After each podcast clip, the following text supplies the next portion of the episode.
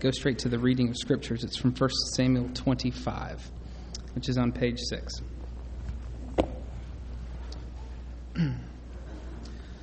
when Abigail saw David, she quickly got off her donkey and bowed low before him. She fell at his feet and said, I accept all blame in this matter, my lord. Please listen to what I have to say. I know Nabal, Nabal is a wicked and ill tempered man. Please don't pay any attention to him. He is a fool, just as his name suggests but I even I never even saw the messengers you sent. Now, my Lord, as surely as the Lord lives and you yourself live, since the Lord has kept you from murdering and taking vengeance into your own hands, let all your enemies be as cursed as Nabal is. And here is a present I have brought to you and your young men. Please forgive me if I have offended in any way. The Lord will surely reward you with a lasting dynasty, for you are fighting the Lord's battles, and you have done not done wrong throughout your entire life. Even when you are chased by those who seek your life, you are safe in the care of the Lord your God, secure in his treasure pouch but the lives of your enemies will disappear like stones shot from a sling. When the Lord has done all he promised and has made you leader of Israel, don't let this be a blemish on your record. Then you want then you won't have to carry on your conscience this, st- carry on your conscience the staggering burden of needles of needless bloodshed and vengeance. And when the Lord has done these great things for you, please remember me. David replied to Abigail, Praise the Lord, the God of Israel, who has sent you to meet me today. Thank you for your good sense. Bless you for keeping me from murdering the man and carrying out vengeance with my own hands. For I swear by the Lord, the God of Israel, who has kept me from hurting you, that if you had not hurried out to meet me, not one of Nabal's men would be alive tomorrow morning. Then David accepted her gifts and told her, Return home in peace. We will not kill your husband. When Abigail arrived home, she found that Nabal had been had thrown a big party and was celebrating like a king. He was very drunk, so she didn't tell him anything about her meeting with David until the next morning. The next morning, he was sober. She, when he was sober, she told him what had happened. As a result, he had a stroke and lay on his bed paralyzed. About ten days later, the Lord struck him and he died. When David heard that Nabal was dead, he said, Praise the Lord who has paid back Nabal and kept me from doing it myself. Nabal has received the punishment for his sin. Then David wasted no time in sending messengers to Abigail to ask her to become his wife. May God bless the reading of his word.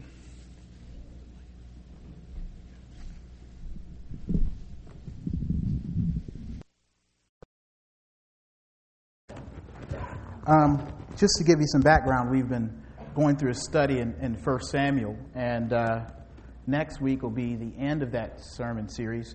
Um, before I, I, get into this, I, I want to thank you guys who came yesterday to uh, our open house. And for those who couldn't come, um, it is still an open house. Please, uh, we would love for you to come by. Um, I just really am thankful. Um, when Kelly and I were working on the house, many of you came, helped paint, watched our children, gave us something to eat. Thank you so much.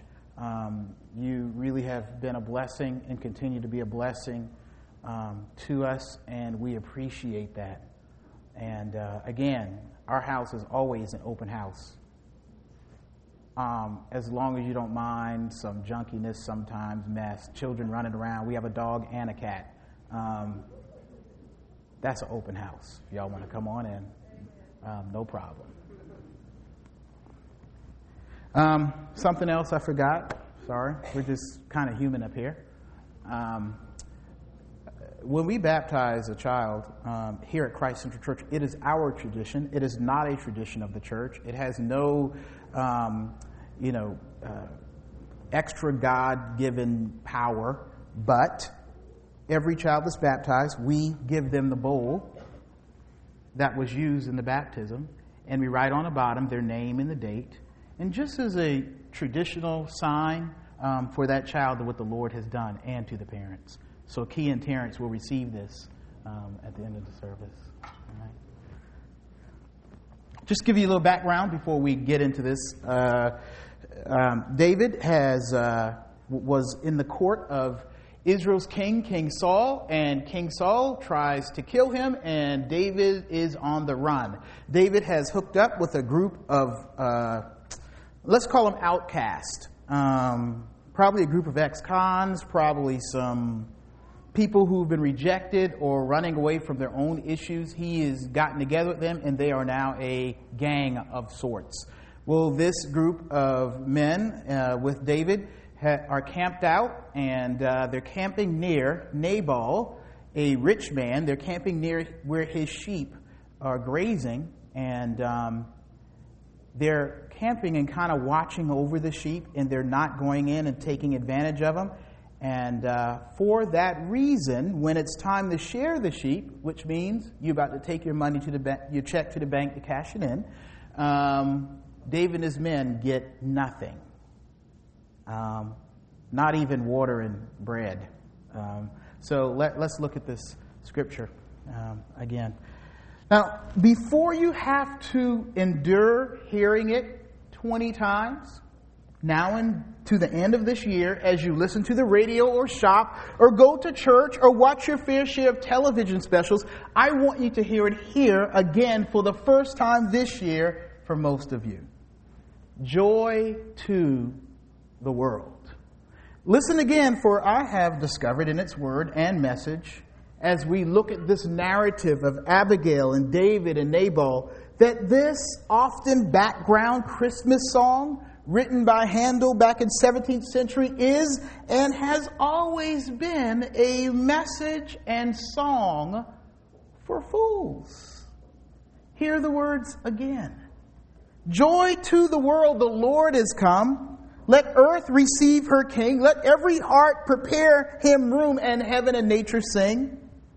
Joy to the world, the Savior reigns. Let men their songs employ. While fields and floods, rocks, hills, and plains repeat the sounding joy. No more let sins and sorrows grow, nor thorns infest the ground. He comes to make his blessings flow far as the curse is found. He rules the world with truth and grace and makes the nations prove the glories of his righteousness and wonders of his love a song for fools. A song for fools, for it is foolish to believe that such a wonderful and crazy love should be given to a world and people gone so bad by such a good God. A song for fools because it is about a joy that is given for a world that has not deserved or earned it.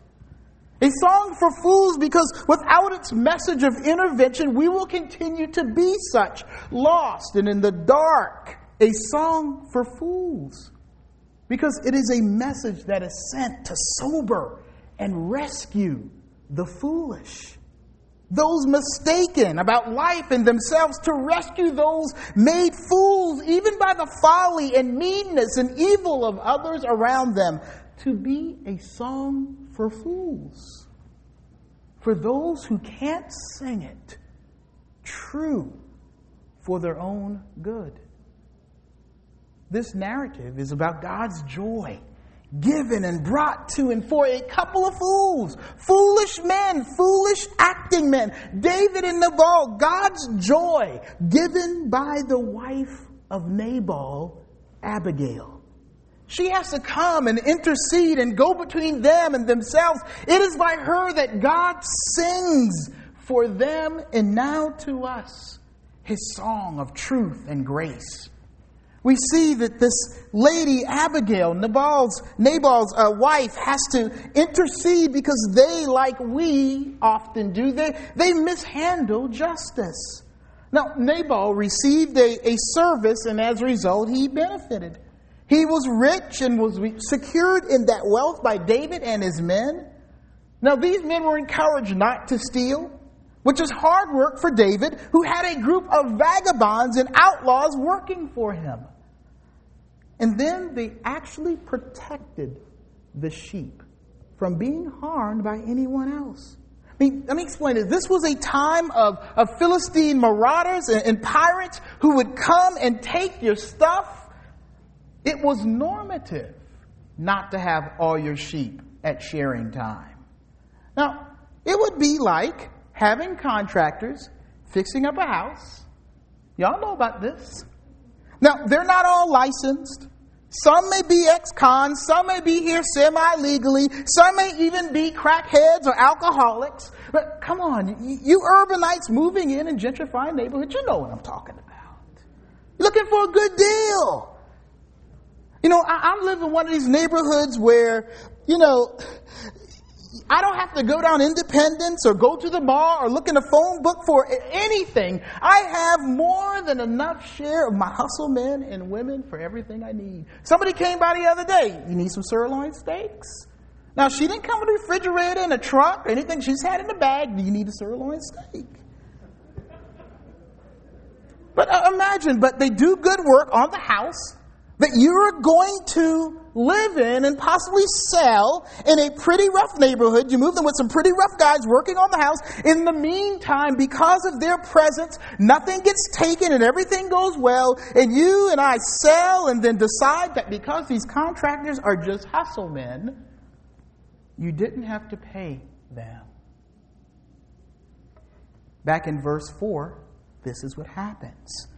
Nabal says this when David heard that Nabal was sharing his sheep, he sent uh, ten of his young men to Carmel. He told them to deliver this message Peace and prosperity to you and your family and everything you own. I am told you are sharing your sheep and goats while your shepherds stayed among us near Carmel. We never harmed them and nothing was ever stolen. Ask your servants and they will tell you this is true. So would you please be kind to us since we have come at a time of celebration? Please give us any provisions you might have on hand. David's young men gave this reply to Nabal and waited for, waited for his reply. And this is what he said. Who is this fellow David? Who does the son of Jesse think he is? There are lots of servants these days who run away from their masters. Should I take my bread and water and the meat I slaughtered for shearers and give it to a band of outlaws who come from who knows where? In other words, those bunch of derogatory ethnic or class term, you fill in the blank, those bunch of red words or N words or some Hispanic mean word of your own choosing, they don't deserve or worth or are worth anything. Now, what is he really doing and saying? It is this I will not be just I am not just. Regardless of the what or the who, I don't have to. I don't respect these men. I won't. I will do wrong by them. As a matter of fact, the word used to describe Nabal's act is the same word used to describe birds of prey swooping upon some animal to eat them. He is eating them. He is treating them wrongly. He is stealing what is due them and worse, swooping and stealing their worth as human beings. You know, there is a Walmart that you and I, that close to us in this area, that it's hard to shop in. Mm-hmm. The Walmart on Central Avenue in Eastway. Most of us will take the drive to Target or we'll take the drive to the other Walmart because things are everywhere. And I'm like, Kelly, what's wrong with Walmart? Why? I mean, I've been to Walmart plenty times. Why is it crazy? I mean, this is, this stuff isn't in the right place. It's not cataloged properly. The price tags aren't right. But if you go to the Walmart on the south side of town, oh. And I'm like, they're not trying. When I looked around the room, I realized, and I, and I look at the different Walmarts, there is something sort of unjust going on. The fact that we have to pay taxes, we need the government and the law to make us do justice. We have to pay people to do justice for us because we'll, we will take advantage. I don't care how good you think you are today, you will take advantage of people that are easily taken advantage of. That's why we need Judge Judy's in our lives. Because we will get by on the expense of others. I mean, this is, this is cutthroat capitalism. Come on, Americans, you know how it works, right? had so many conversations with people, you know, you know, uh, upset that, that, that, that, you know, well, let's, let's leave the, the, you know, um, I don't want to get political here, but the war in Iraq and people just concerned about oil. And yet if you talk to them about their own wages, but I still want to make a high wage. The beast is affecting you too. We all uh, will take advantage of others and be unjust. Now, I recently got taken by my own hustle man. I got him, you know, he cuts my grass, does leaves, you know, no license, nothing like that, no truck, just rolling up with a raggedy old lawnmower and let me cut your grass. And he actually said to me, I had a friend of ours who owns a lawn company do our lawn, and he came up to me and goes, Man, you gave my hustle away. And so I promised, he's my neighbor, I want his business to succeed. And I said, You come and do my lawn. And one time he came to do it, and I paid him ahead of time. And man, I'm getting a good price too, okay? And I got mad because he didn't come back and do the work after I paid him. And Terrence says, That's good, because you're trying to get by. See, you're trying to get a low price. If it was another company, you'd be paying higher. Uh, you know, it's true. And here's how, and I am ashamed. I fooled myself.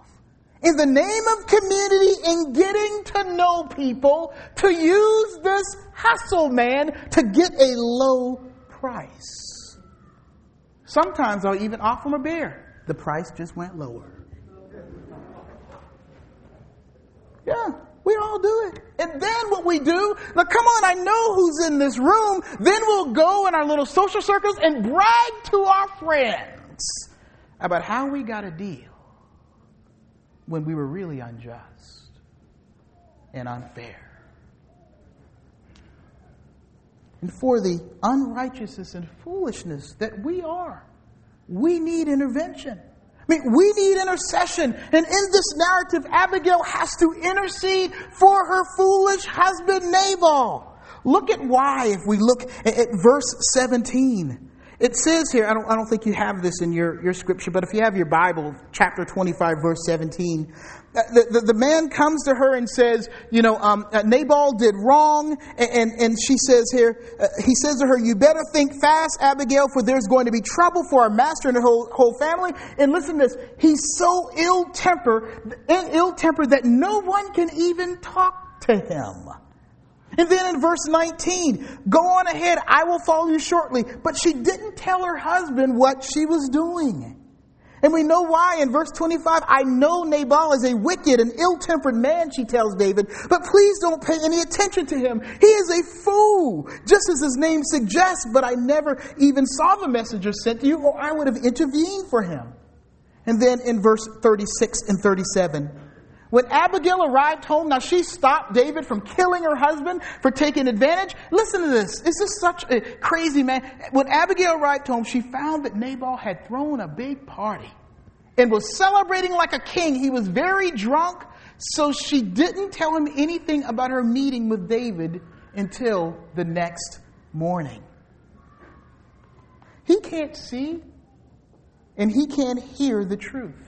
He's cut off in the drunkenness of his foolishness to do anything to save himself, to spare or protect or justify his own life. L- let me explain this to you. The description we get of Nabal is not about a man having a bad day or, making one mistake. The fact that his name is Nabal, which means fool, is tells us that he can't break himself out of being a fool. That is his character. That's his nature. He's of, of, being evil. He can't break out of being evil, uh, of not seeing and knowing and doing what is right. He can't be used to, to, to redeem or fix himself or his world. So his wife, Abigail, has to go and do it for him. She comes and repays and redeems and saves his foolish life. She, through her gifts, her sacrifice, gains mercy for this man and his family and his life. She has to get it, for it is impossible that this fool get it for himself. A fool, mistaken about himself and his life and the situation. Now, I will tell you, God's message to us found here in Scripture sometimes carries a hard edge concerning our abilities to know ourselves and to fix ourselves, to make our lives and our world right. You know what Scripture tells us? It says that you and I can't even know how evil our own hearts are. That you and I can't even know how bad we are on our own. That we can fool ourselves. That, that, we, that we are simply like Nabal. That we're drinking and celebrating our lives with no thought to or knowledge of how foolish and dangerous we are to ourselves and others. Understand this Nabal's behavior was going to not only kill him, but his wife and children and every man of the household. And eventually, as we see in Scripture, it does end up killing him. And Abigail had to intercede. For like us, he can't hear the truth for his own good because his heart is so twisted and turned within. He's so convinced, self convinced by his personal wealth and faulty stability that he can't even hear the truth. I was hanging out the other day and I heard someone talking about how much they hate church. Because all church does is rant and rave about sin and how bad everyone is. And I realize that as many of you hear this message, many of you, you are running in your hearts to the next safe place. You know, you're kind of chalking me and this message up possibly as one of those crazy sort of Neanderthal fundamental things about people are foolish and sinful. Men, or, or that you, some of you think, are trying to fix yourself, and, or that you're pretty good, and you're cataloging in your mind all the good things you've done. As you hear this message, we tend to distance ourselves from being people like Nabal. Or, many of you are thinking that this part of the message about being a fool is for those non-Christians or, or bad people. The fools that can't be us. You know, I always wondered, where are those bad people? What, what, what part of the city do they live in? What country are they in? I mean, where do you think the good people are? Some of us go to the other extreme, don't we? Looking for a way to flog yourself. To bad boy, bad girl yourself. Some are trying to outsmart the message. You know, you're too sophisticated and wise to be taken by this narrow, ancient view of human depravity. You know what? It's not safe to be a fool. Like Nabal, we have to ignore or drown ourselves in, in drunkening thought and theories away from the talk of being unjust or wrong. Why? I mean, why do we do that? Because we have not seen or known where it is safe to admit being wrong. If you're wrong, what will you do? What will you do with all that guilt? We have nothing left, some of us feel, but our Nabal worth. The worth that the Bible says may come from foolishness. You think I have nothing but myself, my own thinking, my own heart. Sometimes it is better to kill my wrongness or my ability to be mistake prone with the pride of life, the pride of myself. So we run from being caught lacking we counter, we look for safety even with religious participation. Some of you are great churchgoers, but you fail to realize how desperately lost and foolish your heart is. Some of you are so good at doing good. You know, you're, you're non-profit junkies. Well, I gave my money here and I let this person go and, and I'm a part of this board and we're doing this for the. Some of you are good. You just strive to be a good person. And what you're doing is you're seeking shelter in something faulty because you know deep down that your heart can't handle being as just as you must. But good news your song can be changed. From if being the way I am is wrong, I don't want to be right, Good news for Nabal anyway. Look at what Abigail does. She gets mercy for her husband.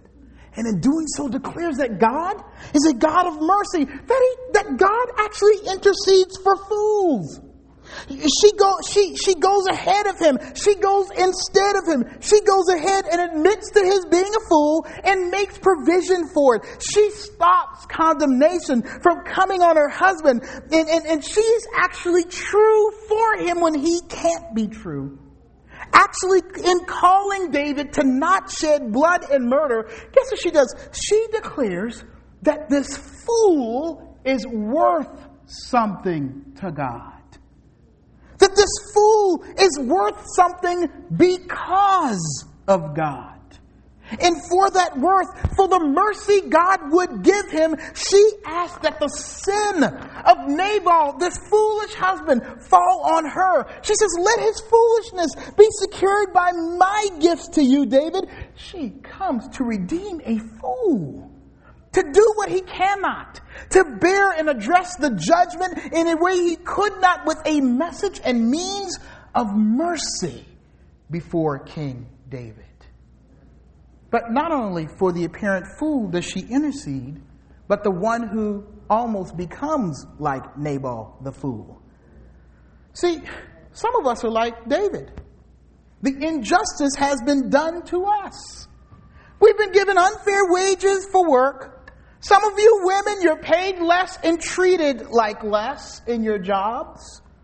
Or you who are less powerful than the rich or privileged or so called perfect, you know, you're actually taken advantage of because you can't cover, you don't have the money or, or, or, or, class connection, if you will, to cover your character faults or issues or handicap. And some of you have some blotches on your record, some spots. And people actually look and say, well, you did this. Sorry, I'm not going to treat you fairly. Maybe there's a social or physical handicap. And because you haven't always been good, people treat, treat you like nothing. Like David and his men deserve to be treated like nothing. Now, for those done wrong, be careful. For Abigail not only has to intercede for the one who lacks justice, but for the wronged who responds to injustice wrongly. Listen to what happens in verse 13. Let's start at verse 10, actually. Who is this fellow David? Who does the son of Jesse think he is? There are lots of servants these days who run away from their master. Should I take uh, my bread and water and meat I've slaughtered for my shearers and give it to a band of outlaws who come from who knows where? So David's messengers returned and told him what Nabal said. And David says this Get your swords was David's reply as he strapped on his own. 400 men started off with David, and 200 remained behind to guard their equipment. And then, if we look at verse 20, it says this and she, Abigail, was riding her donkey into a mountain ravine. She saw David and his men coming toward her. David had just been saying, You know how you're angry and you're saying stuff under your breath? I could see him riding his horse. Make me sick. You know, and he's saying this A lot of good it did to help this fellow. We protected his flocks in the wilderness, and nothing he's, he, he owned was lost or stolen, but he has repaid me evil for good. May God deal with me severely if even one man of his household is still alive tomorrow morning. And then Abigail says, Let me stop you from murdering. Yeah, he was about to murder someone. He's about to, to, to though wrongly treated, about to do a self authorized, unauthorized regulation. He was about to lead these already bloodthirsty men with him to do a ancient drive-by, to get back, to a bait payback, to, to take life without a right to do so. I mean, eh, he did wrong. Somebody gonna have to pay. Somebody gonna die tonight. He's going to make things right, but in the wrong way. His actions are more about making things, but his actions are more about making things right. It's more about making things just. David wants to be justified. He wants dignity. He wants to make his and his men's lives count for something. I remember I, I, these guys were about to fight at school, and one said, Look, let's go ahead and, and throw down because this heart don't pump no Kool Aid. And the point was, I am a human being. I got blood going through my veins. He, David wants to make his and his men's lives count for something. David is going to do more than look for reparations. He's going for redemption. To, to take back by the blood of Nabal and his household his very worth. He is fighting to declare that I am worth something. I don't care how rich you are. Your blood will be on the ground. That I am worth, personally, a human being, I am worth bloodshed. I'm nobody's fool or dog or animal. We are human beings, even though we may be a group of outlaws, worthy of respect and honor and dignity. Somebody gonna die tonight. Self worth, dignity, value, personal place and purpose stolen by someone else is worth redemption. Getting back, fighting for. Wrongly, for some of us, sinning for. Eye for an eye, right? I realize we struggle in this way, and this applies not only to personal offenses, as in this case, but applies to the systems or system of relations we engage in, like work. It's a dog eat dog world. It's a cutthroat industry. Industry. Get them before they get you. That's if it's about look. It's about looking out for number one. Then I'm going to look after myself and protect myself, and I'm going to climb the ladder, and I'm going to step on heads and backs and legs to get to the top. Come on, for many of you to stay alive or viable or feeling like a person, fear turns into returning are turning to the evil that actually hurts you and guts you and turn it on them. This means not only avenging and righting yourself in your life because someone has done something unjust, but for most of us, if someone has even gotten away of our lives going the way we think they should go, then they got to go. It would only seem balanced right. That you and I, if there's an injunction to, to our train, we will derail everybody and everything. If I'm not getting there, you ain't getting there. Things haven't changed since the school playground. You hit me, I'm gonna hit you back. Or if you hit me, I'm gonna go get my friends, and then we gonna come and hit you back. Man, y'all watch ESPN lately? Sports getting out of hand, isn't it? And I want the, at the Clemson South Carolina game. Um, I graduated from Clemson. My brother graduated from South Carolina. They started it, and um, after the game, after this this bench clearing brawl, they interviewed the players, and one guy says, "Hey, we we got to represent. If somebody hits our player, we gonna go and do wrong and help them out." Wrong meaning not the security guards and the troopers and people authorized out of the way to get a punch on somebody, to throw the helmet into the stands of Clemson fans, all kind of messed up stuff. But by Abigail's word to David, we get something different, don't we? That it's wrong. Not only to murder when you are murdered, quote, by ill treatment, but that it is wrong to seek to justify yourself I mean, look at her words and actions. Verse 25, uh, verse 26, it says, So now, my Lord, as truly as the Lord lives, and you yourself live, since the Lord has kept you from murdering and taking vengeance into your own hands, let all your enemies be as cursed as Nabal is. She declares that it was the Lord's good favor, that it was the Lord's will now let's call the Lord's will the right thing, okay? J- just for discussion here. The Lord's will that you not avenge the wrong against yourself. That you not seek self dignity in a world that seeks to erase it. That you not seek to save or redeem or repair or regulate or even get even in, in the game or feel worth something on your own. I will tell you when I read this, it sent me spinning. I mean, what? This is foolish that we should not seek to justify ourselves and build ourselves up in reaction regard to those in the world around us. Come on! We should be able to regulate when things ain't right. Here is the message though worth and dignity and favor and security and redemption and fix, fixing of such things is not yours to do. It is given and granted for you rightly and justly and perfectly by God Himself. Look what Abigail says in verse 28. She says this Please forgive me if I've offended in any way. The Lord will surely reward you with a lasting dynasty.